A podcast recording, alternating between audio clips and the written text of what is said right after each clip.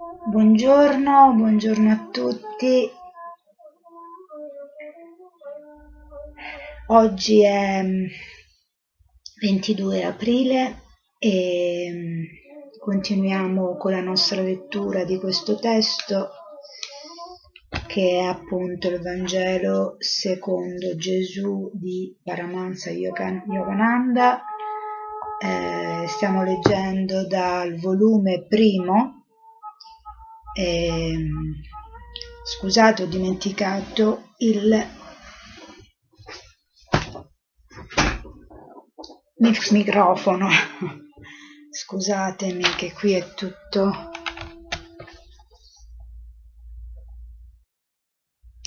momento, eh, scusatemi tanto. E, e quindi niente, insomma, continuiamo con queste letture e, e poi volevo annunciare ai miei eh, uditori che mh, vorrei fare un altro canale eh, di con delle letture più specifiche ehm, collegate alla tradizione Gaudiya Vaishnava che appunto è la scuola eh, dove io mi sono formata.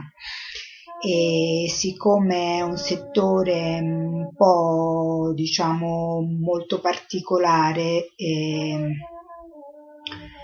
eh,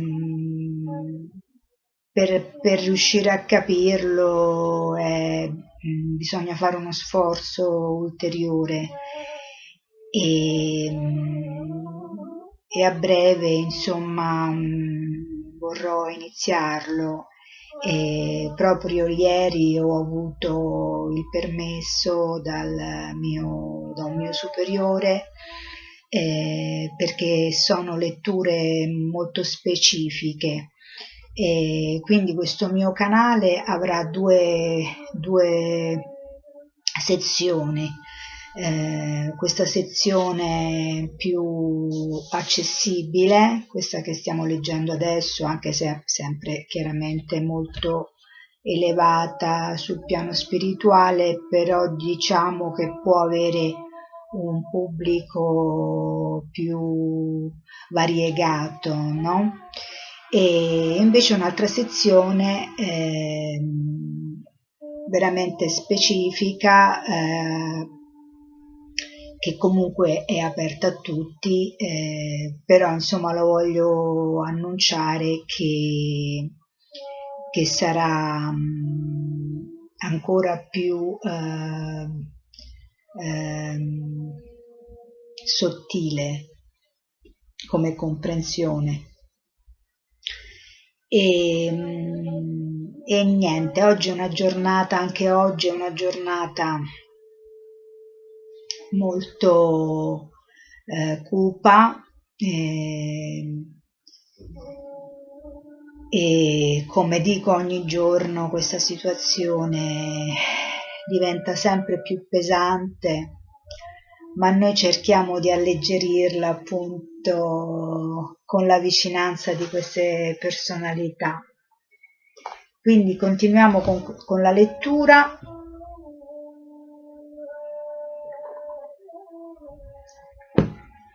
Avevamo interrotto a pagina 125, riprendiamo da 126 che parla della guarigione spirituale la donna samaritana. Giunse quindi ad una città della Samaria chiamata Sikhar, vicino al terreno che Giacobbe aveva dato a suo figlio Giuseppe. Là c'era il pozzo di Giacobbe. Gesù dunque, stanco per il viaggio, si sedette sull'orlo del pozzo ed era circa l'ora sesta. Stanco per il viaggio, e si sedette sull'orlo del pozzo ed era circa l'ora sesta. Andò là una donna di Samaria ad attingere acqua e Gesù le disse Dammi da bere. Poiché i suoi discepoli erano andati in città a comprare da mangiare. allora la samaritana gli disse come mai tu che sei giudeo chiedi da bere a me che sono samaritana i giudei infatti non hanno buone relazioni con i samaritani gesù le rispose se tu conoscessi il dono di dio e chi è colui che ti dice dammi da bere tu stessa gliene avresti chiesto ed egli ti avrebbe dato acqua viva giovanni 4 versetto 5 fino al 10 questo è molto esoterico eh? questa, questa, eh, questo pezzo della, della, della storia di Gesù. È evidente che Gesù, come tutti, spiegazione di Yogananda, è evidente che Gesù, come tutti i grandi profeti, si reincarnò nello stesso tempo dei suoi grandi discepoli delle vite passate. Gesù portò con sé i dodici discepoli questi si erano già qualificati nelle incarnazioni passate e perciò erano degni d'essere discepoli stretti di Gesù, degni d'appartenere al suo circolo interno. In un'incarnazione precedente, Giovanni il Battista fu il guru precettore di Gesù e questi lo riconobbe come tale, dicendo questa è la via di ogni giustizia che significa che il sentiero ultimo della giustizia si può trovare soltanto seguendo le direttive del guru, ovvero del veicolo scelto da Dio per riportare i devoti discepoli al suo regno. Quando uno ha un desiderio spasmodico di conoscere Dio, incontra dei maestri spirituali, ma quando uno desidera conoscere l'Onnipotente con tutto il cuore, Dio sceglie la spiritualità e l'intelligenza di un guru umano per riportare a sé il devoto. Gesù conosceva la differenza tra i discepoli delle incarnazioni passate e quelli che per la prima volta andavano da lui per essere illuminati. Comunque il tradimento di Giuda mostra che anche i discepoli stretti di un grande maestro come Gesù non sono affatto completamente perfetti. Ecco perché il guru deve ritornare volontariamente sulla terra fin quando tutti i suoi discepoli non vengono liberati. L'anima del guru e quella del discepolo stabiliscono un patto d'amicizia eterna, e cioè che ritorneranno sulla terra l'un per l'altro finché alla fine entrambe le anime non saranno redente. A volte invece di venire sulla terra il vero guru precettore appare in visione per redimere il discepolo. Sembra che Gesù programmò appositamente d'andare in Samaria, sedette sul pozzo di Giacobbe e premeditatamente chiese alla samaritana di bassa casta di dargli da bere. Questa samaritana era una discepola di qualche incarnazione passata che si era moralmente persa e che Gesù era venuto a redimere. La sua sincerità, quando ammise che non aveva marito perché ne aveva cinque, mostra la qualità genuina della sua anima. La sua degradazione era temporanea e giaceva come un'incrostatrice d'argilla sul fuoco nascosto della sua anima pura e sincera. Notiamo che al tempo di Gesù si faceva differenza tra l'alta casta dei giudei e la bassa casta dei samaritani. Tutte le caste hanno origine nella vocazione che le persone seguono in India quelli che adorano Dio, ossia il clero, sono stati chiamati brahmini. I soldati sono stati chiamati kshatriya, gli uomini d'affari vaisha e i lavoratori tipo gli spazzini eccetera sono stati chiamati, chiamati sudra o kaishta. Gli appartenenti alle prime tre classi potevano sposarsi tra loro e mangiare insieme. ma non dovevano avere niente a che fare con l'ultima classe, a motivo del loro ripugnante modo di vivere. Col tempo questa divisione in caste divenne rigida e insieme e invece d'essere basata sulle qualità e la vocazione, cominciò ad essere basata sull'ereditarietà. Ciò impedì per sempre a un educato sudra spirituale non importa quanto fosse grande, di mischiarsi socialmente con i bramini, non importa quanto fossero degenerati spiritualmente. Il figlio di un bramino poteva diventare, poteva vantare d'essere un bramino, anche se non adorava mai Dio e perfino se conduceva la vita di un sutra, di un sudra, un individuo di bassa casta. Il figlio di un soldato rivendicava di essere uno kshatriya, anche se non vedeva mai un'arma. Questo portò alla decadenza dell'India, poiché quando i soldati furono sconfitti in battaglia dagli aggressori stranieri, i Brahmini e i Vaisha rifiutarono di combattere la vera casta deve essere elastica e governata dalla vocazione principale dell'individuo. La rigidità delle caste, malgrado i suoi molteplici mali, salvaguardò il ceppo ariano dal mescolarsi con tutte le altre razze straniere. Secondo la legge dell'eugenetica, il matrimonio tra persone della stessa cultura produce del bene.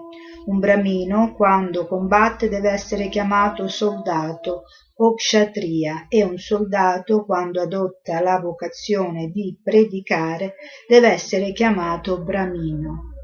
Similmente, quando un uomo di bassa casta diviene illuminato, deve essere chiamato bramino. Nelle quattro caste c'è un significato esoterico che si riferisce ai quattro stati di coscienza del devoto che aspira a conoscere Dio.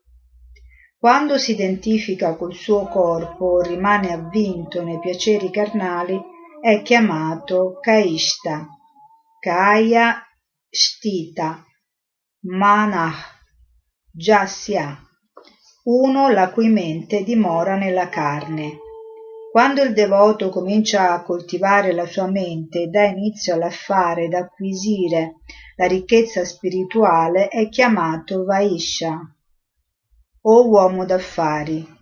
Tutti gli individui che fanno principalmente il lavoro spirituale di migliorarsi sono chiamati Vaisha. Nel terzo stadio il devoto combatte per la vittoria spirituale contro i sensi e allora si dice che ha raggiunto lo stato dello kshatriya. Ogni individuo che passa la sua vita a combattere con la tentazione è chiamato kshatriya o soldato spirituale. Infine, quando il devoto conosce Brahman, lo spirito, si dice che è nello stato del Brahmino. Ogni individuo che rimane identificato con lo Spirito Supremo deve essere chiamato Brahmino. Vedete che il suddetto sistema spirituale delle caste non impedisce a nessuna casta inferiore e a nessun individuo di venire chiamato Brahmino.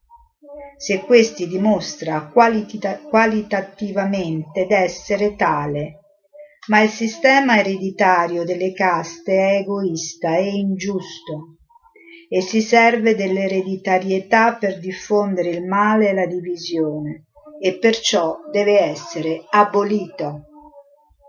Gesù non conosceva artificiali barriere di razza, come le intendeva la Samaritana, e perciò le chiese da bere. Inoltre, le chiese da bere per poter familiarizzare con lei mentre i discepoli non c'erano affinché potesse darle indisturbato l'elisir della vita eterna.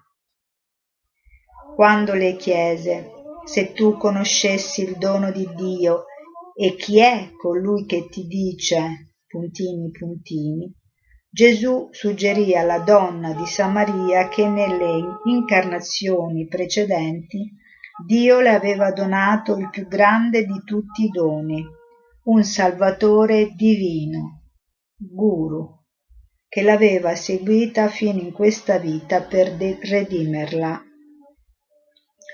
Gesù stava cercando di ridestare nella discepola decaduta la memoria assopita del passato. Perciò voleva dire che se la donna avesse saputo che il suo guru del passato le stava chiedendo da bere, ella gli avrebbe chiesto piuttosto l'acqua viva del contatto di Dio. La donna gli disse Signore, tu non hai niente con cui attingere e il pozzo è profondo da dove quindi hai quest'acqua viva? Sei forse più grande del nostro padre Giacobbe, che ci diede il pozzo, e ne beve lui, e i suoi figli, e il suo gregge? Gesù le rispose, Chiunque beve di quest'acqua avrà di nuovo sete, ma chiunque beve l'acqua che io gli darò non avrà mai più sete ma l'acqua che io gli darò diventerà in lui sorgente d'acqua che zampilla per la vita eterna. Giovanni 4, versetto dall'11 al 14. La Samaritana, radicata nell'ignoranza, non riusciva ancora a capire quello che Gesù voleva dire con acqua viva. Da qui la sua sciocca domanda da dove dunque hai l'acqua viva? Per spiegare che cosa intendeva con acqua viva, Gesù disse che in effetti chiunque beve dell'acqua materiale vivrà soltanto di cibo materiale e morirà con quella coscienza. E a causa della presenza dei desideri materiali che accompagnano l'anima dopo la morte, egli dovrà reincarnarsi di nuovo Morire dipendendo dall'acqua e dal cibo materiale riporterà nuovamente l'anima sulla terra, a causa della sete di cose materiali latente nel cuore. Gesù disse che chiunque beve della fontana dell'eterna beatitudine in Dio placherà per sempre la sete di tutti i desideri di tutte le incarnazioni. Le anime che bevono Dio, trovando in loro la fonte eterna della beatitudine, non hanno mai sete di soddisfare i desideri mortali o la vita mortale. I desideri mortali promettono la felicità e poi invece danno sempre dolore. L'anima non può trovare la felicità perduta nelle cose materiali, sebbene cerchi conforto in queste. Avendo perso il contatto con la beatitudine di Dio, l'anima cerca di soddisfarsi con gli pseudo piaceri dei sensi. Anche l'anima della persona più mondana è internamente cosciente della perduta beatitudine celeste. Per questo motivo non potrà mai rimanere soddisfatta soltanto con il desiderio dei temporanei piaceri dei sensi. Non importa quanto questi possano essere seducenti, l'uomo del mondo continua a cercare la perduta felicità divina, saltando da un piacere dei sensi all'altro. Infine, quando ne avrà abbastanza, comincerà a cercare la beatitudine di Dio all'interno, dove solamente si può trovare. Se uno perde un diamante e cerca d'accontentarsi di piccoli pezzi di vetro rotto che brillano alla luce del sole, è destinato ad essere disilluso. Non potrà, non può trovare il diamante nel mucchio di vetri rotti sta cercando nel posto sbagliato e perciò non potrà mai essere felice finché non cercherà nel posto giusto e troverà il diamante. Allo stesso modo l'anima cerca di trovare la felicità nei momentaneamente luccicanti piaceri dei sensi, ma quando ne avrà abbastanza della felicità sensuale ne sarà disgustata e cercherà di trovare la pace e la gioia dell'animo. Questo è il motivo principale per cui le persone devono cercare la felicità in Dio e non nelle cose materiali. È folle aspettarsi la vera felicità dalle cose materiali, poiché sono incapaci di darla. Eppure milioni e milioni di persone muoiono coi cuori infranti, cercando invano di trovare nelle cose materiali la felicità che solo Dio può dare nel tempio della meditazione. La donna gli disse Signore, dammi quest'acqua affinché non abbia più sete, né venga fin qua per attingere acqua. Le disse Va, chiama il tuo marito e ritorna qui. La donna rispose Non ho marito. E Gesù le disse Hai ben detto, non ho marito, perché hai avuto cinque mariti e quello che hai adesso non è tuo marito. In questo hai detto il vero. Giovanni 4, versetto dal 15 al 18. Dopo aver sentito dell'acqua di vita eterna, la donna di Samaria fu desiderosa di averla, poiché voleva placare la sua sete mortale per sempre. Gesù volle provare il carattere della Samaritana della sua discepola decaduta, volle scoprire il grado della sua degradazione. Perciò le chiese di chiamare suo marito e quando le sentì dire che non aveva marito, Gesù fu compiaciuto. Falsità, menzogna e slealtà verso il guru sono i peccati più grandi, perché sono trasgressioni deliberate e come tali sono mali più grandi delle trasgressioni della carne, che in larga misura sono dovute alla costrizione istintiva. A causa di tali trasgressioni nelle vite passate, alcune anime nascono con una irresistibile inclinazione che domina quasi ogni senso di vergogna, di timore religioso, di senso morale, di frustrazione sociale e gli sforzi verso l'autocontrollo. Queste anime possono essere aiutate se confessano sinceramente i loro errori, cioè se permettono al loro dottore spirituale di diagnosticare la loro malattia morale e dare la forza e il consiglio mentale e morale che, se seguito, curerà la malattia. Il discepolo che pratica la falsità con il suo guru non solo nasconde la sua malattia morale, ma rifiuta l'aiuto curativo del maestro. In questo modo il discepolo afflitto dall'errore aumenta in sé l'influenza della trasgressione morale. Nascondere la malattia morale al dottore spirituale è estremamente pericoloso per la salute spirituale. Gesù manifestò apertamente la sua conoscenza onnisciente dicendo all'antica discepola decaduta Hai avuto cinque mariti. Questo miracolo mentale fu compiuto per convincere una discepola decaduta che in un'incarnazione precedente aveva già mostrato la sua fedeltà al Maestro.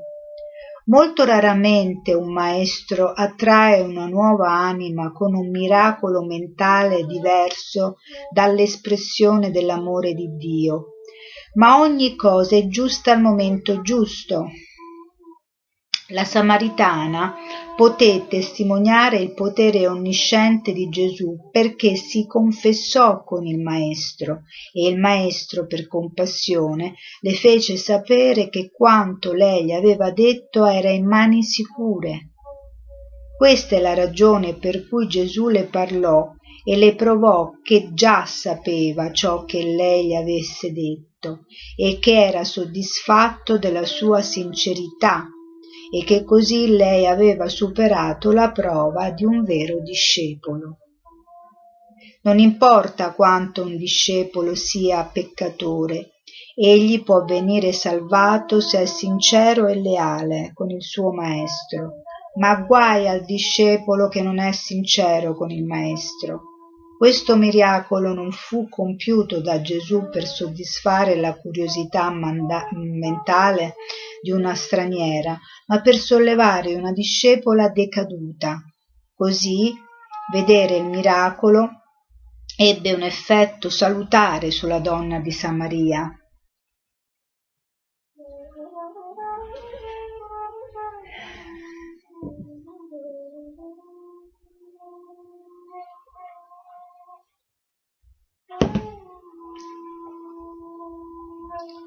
La Gerusalemme interiore.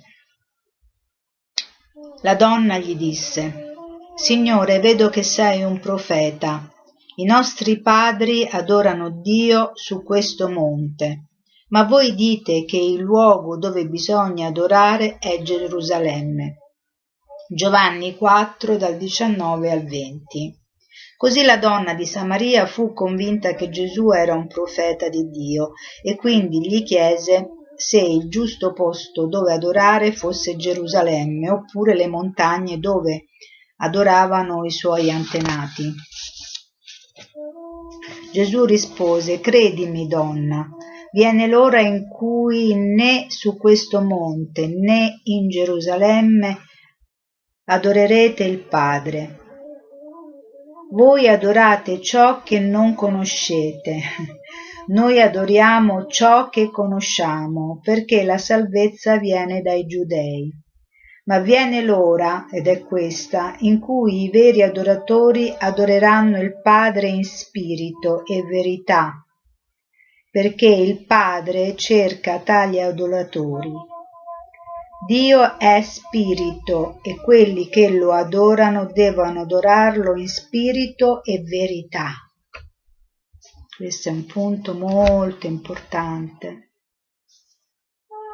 Giovanni 4, capitolo 4, versetto dal 21 al 24. Qui Gesù parlò della Gerusalemme interiore dell'autorealizzazione, la sacra montagna della meditazione, dove le vere anime sincere e devote di Dio lo adorano nel Tempio della vera comunione spirituale, sebbene la quieta sommità delle montagne e i posti sacri santificati dalla presenza dei maestri sono egualmente luoghi idonei all'adorazione, nondimeno sono inutili per le persone agitate e materiali. Molte persone mondane hanno costruito dei templi sulle cime delle montagne e hanno vissuto in luoghi di pellegrinaggio solo per rendere quei posti pieni d'adorazione materiale. Ecco perché Gesù disse che i veri adoratori trovano Dio nel tempio dell'onnipresenza e l'adorano non nell'immaginaria comunione del silenzio, ma nella vera comunione della percezione spirituale. Oggi milioni di persone adorano Dio in templi, chiese e in città sante, senza riuscire mai a conoscerlo. La ragione è ovvia. Dio può essere trovato soltanto nel tempio della vera intuizione, nel tabernacolo della meditazione profonda. Gesù parlò chiaramente della differenza esistente tra la teologia clericale, cerimoniosa, adorazione di Dio e la santa maniera di adorarlo nel tempio dell'intuizione. Un tempio sfarzoso che vale milioni di dollari non può attirare Dio col suo sfoggio di ricchezza, sebbene possa attirare un pubblico di persone aristocratiche che amano adorare Dio nella comodità della carne, su sedie provviste di cuscini di velluto. L'onnipresente Dio che vive nel tempio del cosmo, nella casa d'eternità adorna di stelle e illuminata da soli e lune, non può essere attirato nella minuscola chiesa creata dall'orgoglio dell'uomo. In effetti migliaia di ministri sono stati assorti dalle proprietà della Chiesa e dall'attività di tenere insieme clienti religiosi che dimenticano di meditare e stabilire così la Chiesa di Dio dentro di loro.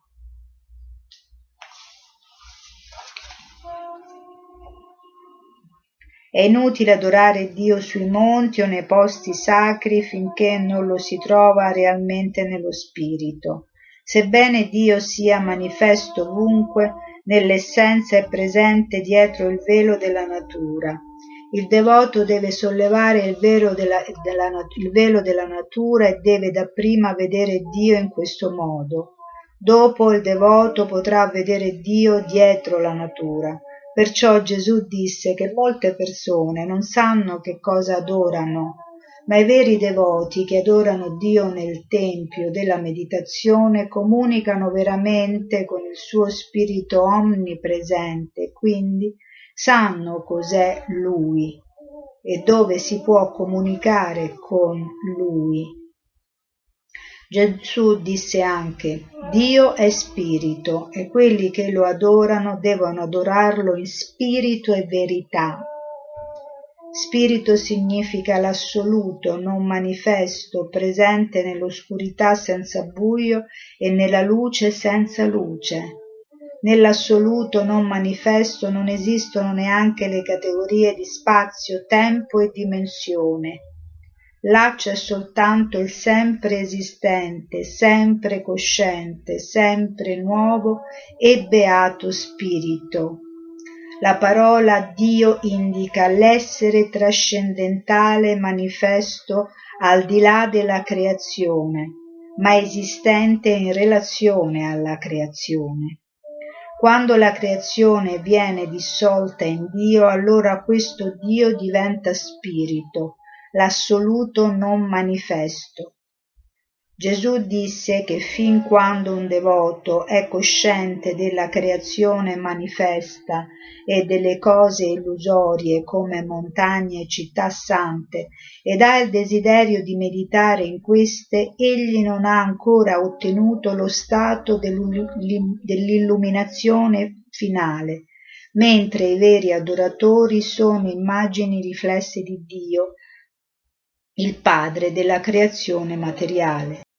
Dio manifestò che l'intelligenza che guida la creazione, quando questa si dissolve, diventa lo spirito esistente nello stato non manifesto. Essendo un'immagine riflessa di Dio, l'uomo è una riflessione dello spirito non manifesto. Quindi un vero adoratore, se vuole conoscere la verità su Dio e su di sé, deve sapere che Dio e la sua anima sono riflessioni dell'assoluto non manifesto, cioè lo spirito che è assoluto non manifesto, vuole che tutti i veri devoti sappiano che sono sue emanazioni. Finché un devoto non sa che il Padre della creazione, Dio, può esistere nello stato assoluto non manifesto come pura e sempre cosciente beatitudine, senza le ombre dell'imperfetta creazione. Egli non conosce la piena verità circa la sostanza noumenica, ma è ingannato dal fenomeno, ossia dall'apparenza della verità nella creazione. Noumeno e fenomeno sono due concetti molto importanti della filosofia. Il noumeno è quello che sta dietro al, al, fenomeno, è quello che causa il fenomeno, quello che non si vede. Il fenomeno invece è quello che noi vediamo. No? Tutti i devoti che adorano Dio come l'intelligenza manifesta nella creazione vengono gradualmente istruiti da lui ad adorarlo come assoluto non manifesto o spirito. Ecco perché Gesù disse ma viene l'ora ed è questa in cui i veri adoratori adoreranno il Padre in spirito e verità, perché il Padre cerca tali adoratori.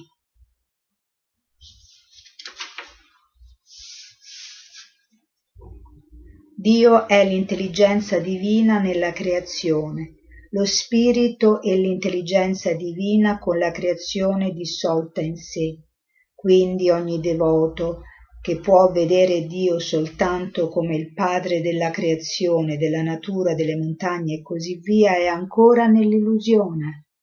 Il vero devoto deve sapere che Dio è spirito, assoluto, non manifesto, e deve realizzare la verità che Lui è sempre esistente, sempre cosciente, sempre nuova beatitudine, priva dell'illusione del cosmo materiale è allora che il devoto ottiene l'emancipazione e diventa una sola cosa con lo spirito. Adorare veramente Dio vuol dire adorarlo nella natura e al di là della natura. Adorare la sostanza e il fenomeno illusorio in essa, adorare l'oceano di Dio e le illusioni e le illusorie onde della creazione poiché solo in apparenza ma non in essenza le onde della creazione deformano l'oceano della creazione, Dio. La vera divisione di Dio sta nella percezione dello spirito oceano, senza le onde della creazione, nel vedere Dio come spirito non manifesto e come la sola sostanza esistente, la verità, senza fare esperienza dell'illusione della materia o fenomeno. Soltanto adorando Dio e la natura e quindi adorando Dio come spirito non manifesto, il devoto raggiunge lo stato d'emancipazione finale, dal quale non c'è possibilità di caduta. Perciò gli adoratori che vedono Dio come spirito e la sola vera sostanza esistente vengono liberati pur vivendo alla luce del sole potete chiudere gli occhi e creare un'oscurità tutta vostra e vivere e muovervi in essa. Quando riaprite gli occhi l'oscurità non c'è più. Così la coscienza della materia è dovuta all'aver chiuso l'occhio della saggezza. Quando viene aperto l'occhio della saggezza la coscienza della relatività delle coppie di opposti come nascita e morte dolore e piacere bene e male e così via scompare. E si percepisce lo spirito come l'unica sostanza esistente come sempre esistente sempre cosciente sempre nuova gioia. Quindi si scopre che tutta la creazione con tutti i mali che l'accompagnano è stata creata dall'ignoranza e che tutte le tenebre e le paure sono state create chiudendo gli occhi e non per l'assenza di, della luce che bussa sempre alle porte chiuse degli occhi per entrare. I moderni ministri del culto devono imparare ad adorare Dio nel tempio del, della supercomunione o samadhi, dove con l'apertura dell'occhio della saggezza il cosmo, come il buio dell'oscurità, scompare davanti alla luce dell'unico spirito esistente. La donna gli disse So che deve venire il Messia, cioè il Cristo. Quando verrà ci dirà ogni cosa. Gesù le disse Sono io, io che ti parlo. In quel momento giuste, giunsero i suoi discepoli e si meravigliarono che parlasse con una donna.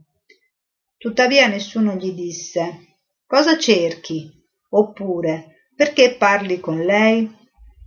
Intanto la donna lasciò la sua brocca e corse in città a dire alla gente Venite a vedere un uomo che mi ha detto tutto ciò che ho fatto, che sia forse il Cristo. Allora uscirono dalla città e andarono da lui. Giovanni capitolo 4 dal versetto 25-30. Quando la donna di Samaria disse So che deve venire il Messia, ella aveva ricevuto inconsciamente il messaggio telepatico della presenza di Dio e di Cristo riguardante chi era Gesù. La maggior parte delle volte in India i grandi santi rimangono volutamente nascosti e, a meno che non desiderino che qualcuno conosca la loro grandezza, non possono essere riconosciuti, nemmeno da quelli che li frequentano intimamente. In questo caso Dio volle dichiarare la gioia di Gesù mediante la donna di Samaria, che fu il primo caso di guarigione spirituale dell'anima.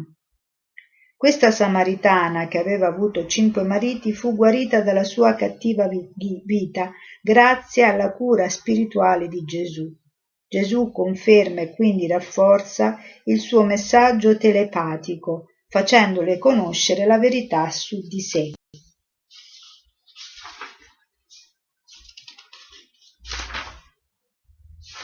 Andiamo avanti con un altro paragrafo e, e poi concludiamo questo video. Tre tipi di guarigione. Il corpo è colpito da batteri, veleni e incidenti, eh, guardiamo adesso col virus, che causano la sofferenza fisica. Liberare l'uomo dalle malattie corporee costituisce la guarigione fisica. La mente dell'uomo è colpita da paure, preoccupazioni, malinconia, nervosismo psicologico, cupidigia, collera, tentazione e gelosia che causano la sofferenza mentale. La cura delle malattie psicologiche è chiamata guarigione mentale. L'anima dell'uomo è perseguitata dall'ignoranza che produce la sofferenza fisica, mentale e di tutti gli altri tipi. L'ignoranza crea disarmonia tra la mente e il corpo, tra Dio e l'anima e in più crea ogni sorta di problemi. Gesù conosceva la relazione tra la mente e il corpo e tra Dio e l'anima. Ecco perché poteva controllare la struttura anatomica, cioè scusate, la struttura atomica delle sue cellule corporei e perché poté affermare distruggete questo corpo e in tre giorni lo farò risorgere. In effetti è l'ignoranza che produce nell'uomo la coscienza del corpo. Le anime divine che si sono guarite dall'ignoranza vedono il corpo come un sogno di Dio o pensiero solidificato della divinità. Corpo e mente, essendo ad immagine di Dio, possono riflettere la gioventù perpetua e la pace eterna. Non sapere questo vuol dire essere spiritualmente ignoranti e soggetti a tutti i tipi di malattie fisiche e mentali. Ripetiamo. Corpo e mente, essendo ad immagine di Dio, possono riflettere la gioventù, la gioventù perpetua e la pace eterna. Se chiudete gli occhi ed entrate in una stanza sontuosa, invece di notare le belle cose che sono nella stanza, vedete solo il buio. Quando aprite gli occhi ed allontanate l'oscurità, dimenticate l'esistenza del buio creato da voi stessi e vedete solo la luce e le cose belle che ci sono nella stanza. Allo stesso modo, quando gli occhi della saggezza sono chiusi, siete sommersi nell'oscurità dell'ignoranza, testimoniando, testimoniando sofferenze fisiche e mentali. Ma quando con la meditazione aprite gli occhi della conoscenza, allora vedrete la luce di Dio e tutte le bellissime esperienze di gioventù continua, pace eterna, immortalità e così via. Chiaramente per ottenere queste cose bisogna avere un guru, un insegnante, un maestro. Noi adesso stiamo leggendo perché questo è divulgativo, però per capire veramente tutto quello che c'è scritto in questo libro bisogna aver avuto comunque un'esperienza almeno di pratica yoga e altrimenti diventano vane parole. Comunque da un punto di vista teorico anche si può percepire il messaggio, no? Eh, quello che stiamo facendo è un po' anche questo per me eh, l'interesse verso la lettura di questo libro è proprio per vedere come Yogananda Paramahansa, che è questo grande yogi, eh, santo indù, ehm, eh, legge eh, il Nuovo Testamento, cioè la, la sua visione del Cristo e, e, come lui vuole spiegare l'insegnamento del Cristo. Eh, come, lo, come, ho detto nel, nel, video di presentazione, ehm, per me è molto importante questo, riuscire a avere un po' questa sintesi che c'è no? tra eh, l'interpretazione indù del, della, della, della, figura di, di, Gesù, di Cristo, e quella che invece io ho, no, come noi tutti abbiamo ricevuto dalla nostra diciamo, formazione cattolica che abbiamo avuto da quando siamo eh, nati. No? Quindi per me è molto importante e trovo veramente interessante quello che stiamo leggendo, spero anche per voi. Il mondo deve ancora scoprire la più alta realizzazione umana che Gesù e i grandi santi stanno godendo anche oggi e che hanno goduto fin da quando si sono liberati dall'ignoranza mortale ed essi gioia, gioia, gioiranno di quella benedizione celestiale fino alla fine, fino alla fine dell'infinità. Si deve notare che la sofferenza fisica non sempre comporta un'agonia mentale, se la mente è forte. I martiri, I martiri sono stati bruciati mentre sorridevano sul rogo, ma in, gene, in genere la sofferenza mentale comporta quella fisica. Quando l'anima è malata, il corpo e la mente sono automaticamente soggetti alla sofferenza fisica e mentale, Perciò l'ignoranza è la più grande di tutte le sofferenze e deve essere eliminata. La più grande guarigione che Gesù voleva compiere era quella delle anime. Chiunque, mantenendo gli effetti che seguono la meditazione e guardando fisso negli occhi di anime recettive, desiderando fortemente che siano guarite dall'ignoranza mortale, può portare Dio nelle vite degli uomini. Ma prima d'aspirare a guarire gli altri uno deve essere guarito nella propria anima.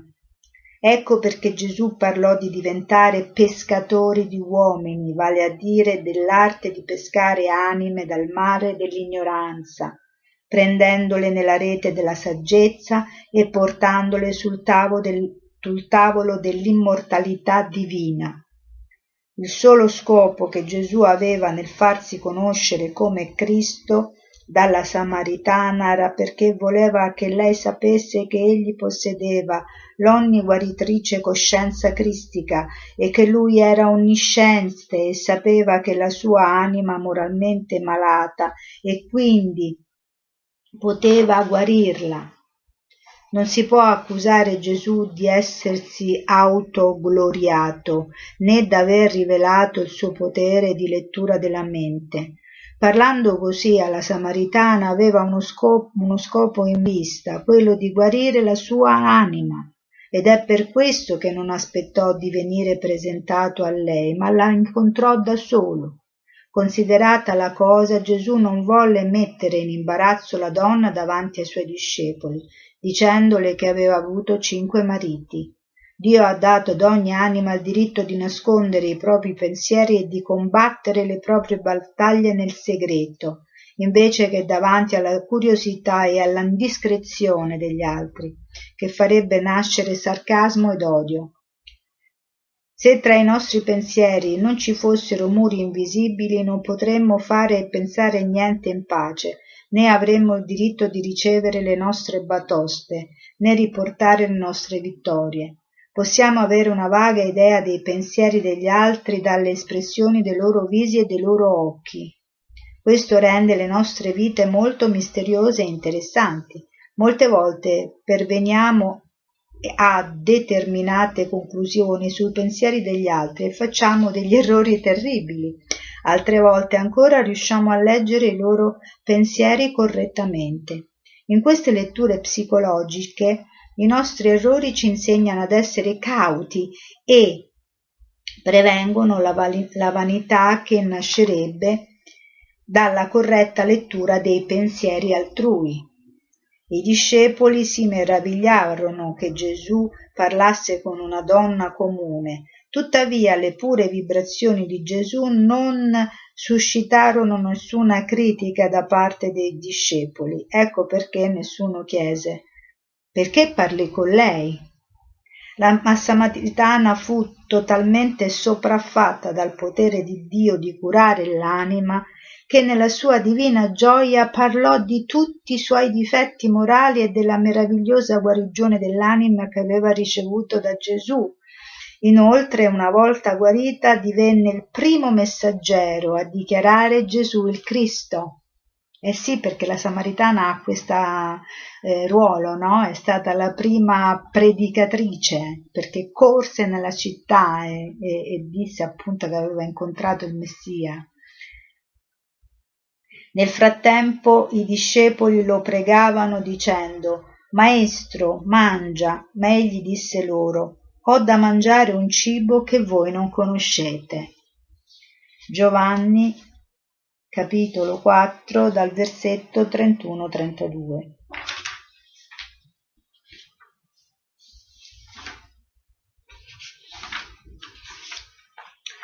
La mente di Gesù era piena di coscienza cristica e della guarigione dell'anima che aveva compiuto nella Samaritana.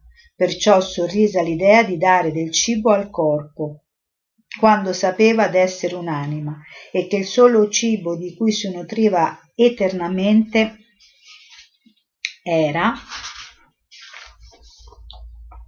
benedetta, era la benedetta ed eterna saggezza di Dio. Gesù stava cercando di guarire i discepoli dall'illusione dell'ignoranza che faceva pensar loro che egli avesse bisogno di mangiare per vivere. Gesù aveva già detto una volta l'uomo non vivrà di solo pane, ma di ogni parola che proviene dalla bocca di Dio.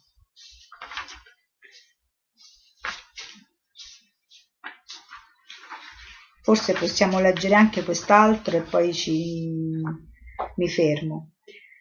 La legge del mietitore divino. I discepoli si domandarono, forse qualcuno gli ha portato da mangiare? Gesù disse loro, mio cibo è fare la volontà di colui che mi ha mandato e compiere la sua opera.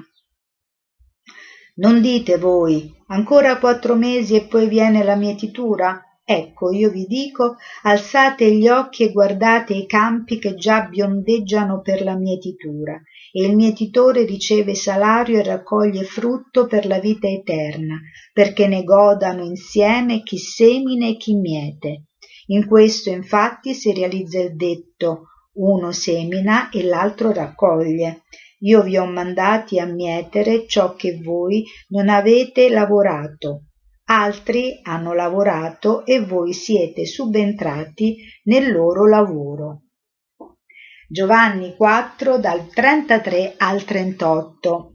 I discepoli pensarono erroneamente che Gesù avesse preso del cibo quando disse Ho da mangiare un cibo che voi non conoscete. Il cibo normale nutre temporaneamente il corpo deperibile e gli dà un piacere transitorio che sorge dal senso del gusto. Gesù voleva dire ai discepoli che sebbene agli occhi umani il suo corpo avesse bisogno di cibo, il suo vero sé gustava l'eternamente soddisfacente e nutriente manna della saggezza divina e della sempre nuova beatitudine celeste. I discepoli non sapevano come nutrire le loro anime. Trovò spesso nelle case dove ci sono delle persone materialiste che molti membri della famiglia si svegliano la mattina con il pensiero di una tazza di caffè, di pane, uova e prosciutto, mentre la notte vanno a letto pensando alla bistecca. Nelle case spirituali in India la prima cosa che pensano la mattina i membri della famiglia è di bere il fresco nettare del pace della ciotola della profonda contemplazione e sentire la voce della pace divina che canta dolcemente invitandoli a rimanere immersi nella pace divina.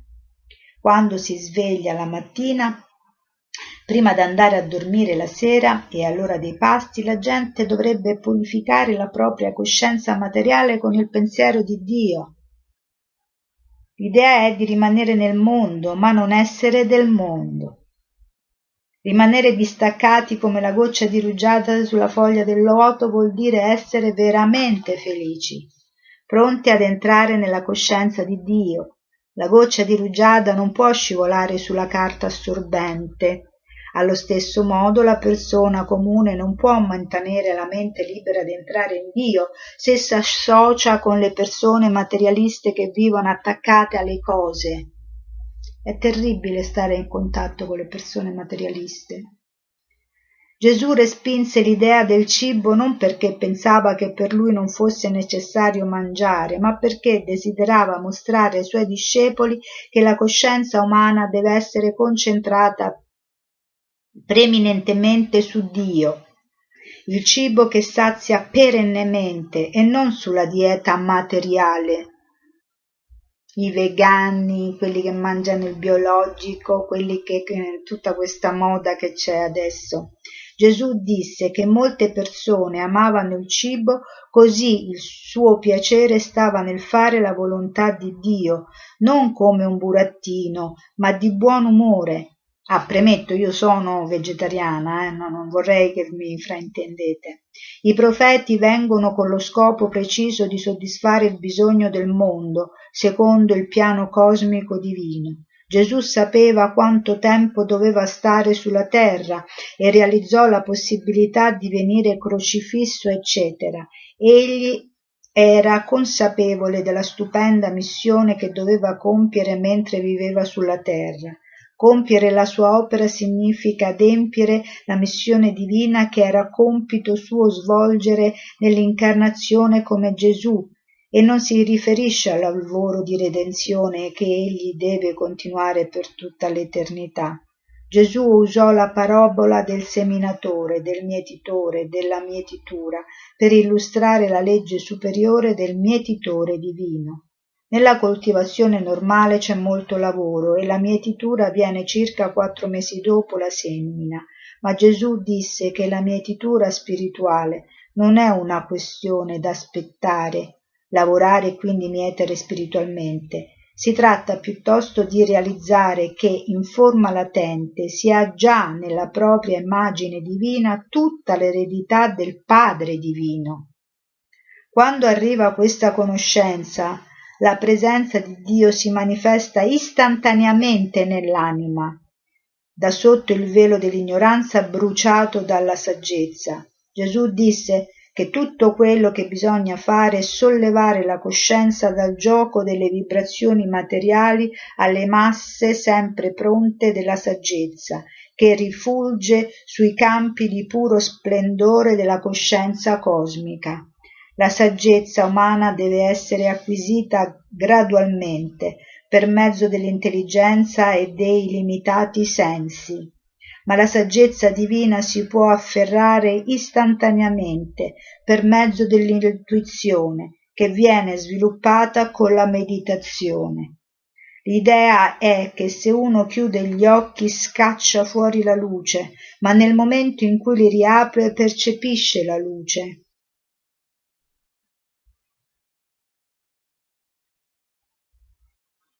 Adesso allo stesso modo quando uno apre gli occhi della saggezza vede la luce di Dio. Questa è una grande consolazione, poiché la legge mortale governata da come semini così raccoglierai. Molto importante questo punto.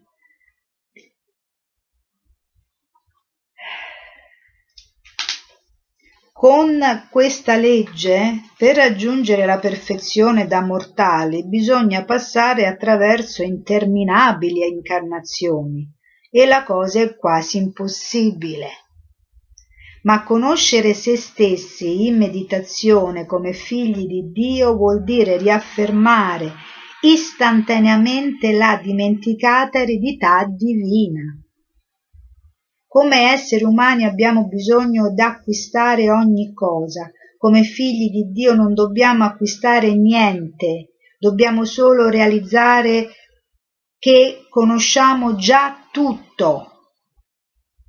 La messe umana viene seminata, raccolta e quindi gustata per un breve periodo, mentre la messe divina deve essere solo raccolta e gustata per l'eternità. Gesù disse di non perdere tempo divenendo materialmente ricchi solo per rendere ciò che si è tenuto con grande sforzo, solo per perdere ciò che si è tenuto con grande sforzo. Egli disse di fare lo sforzo di conoscere quello che avete già, come figlio di Dio togliendo la maschera mortuaria della coscienza mortale dal volto immortale dell'anima per godere della messe eterna delle beatitudini in Dio.